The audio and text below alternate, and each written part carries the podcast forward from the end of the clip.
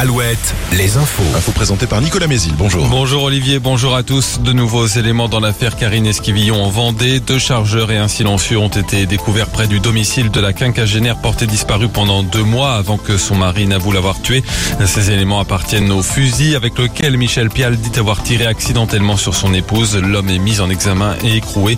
Une marche blanche en mémoire de Karine Esquivillon doit se tenir samedi à Maché.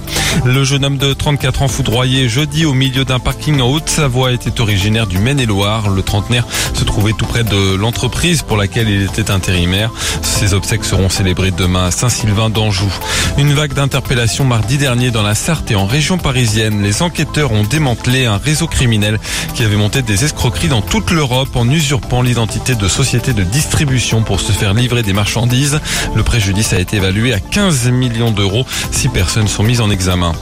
Entre 200 et 350 millions d'euros, c'est le coût total estimé des dégâts dus au séisme qui, qui a touché l'ouest de la France le 16 juin. Estimation de la Caisse centrale de réassurance qui annonce qu'elle prendra en charge au moins la moitié de cette somme. La secousse d'une magnitude comprise entre 5,3 et 5,8 a touché plusieurs communes entre Niort et La Rochelle jusque dans le sud Vendée. L'été s'annonce compliqué dans les hôpitaux en Mayenne. Les urgences des trois hôpitaux du département seront fermées toutes les nuits à partir de lundi soir. La faute toujours aux difficultés de recrutement de personnel soignant.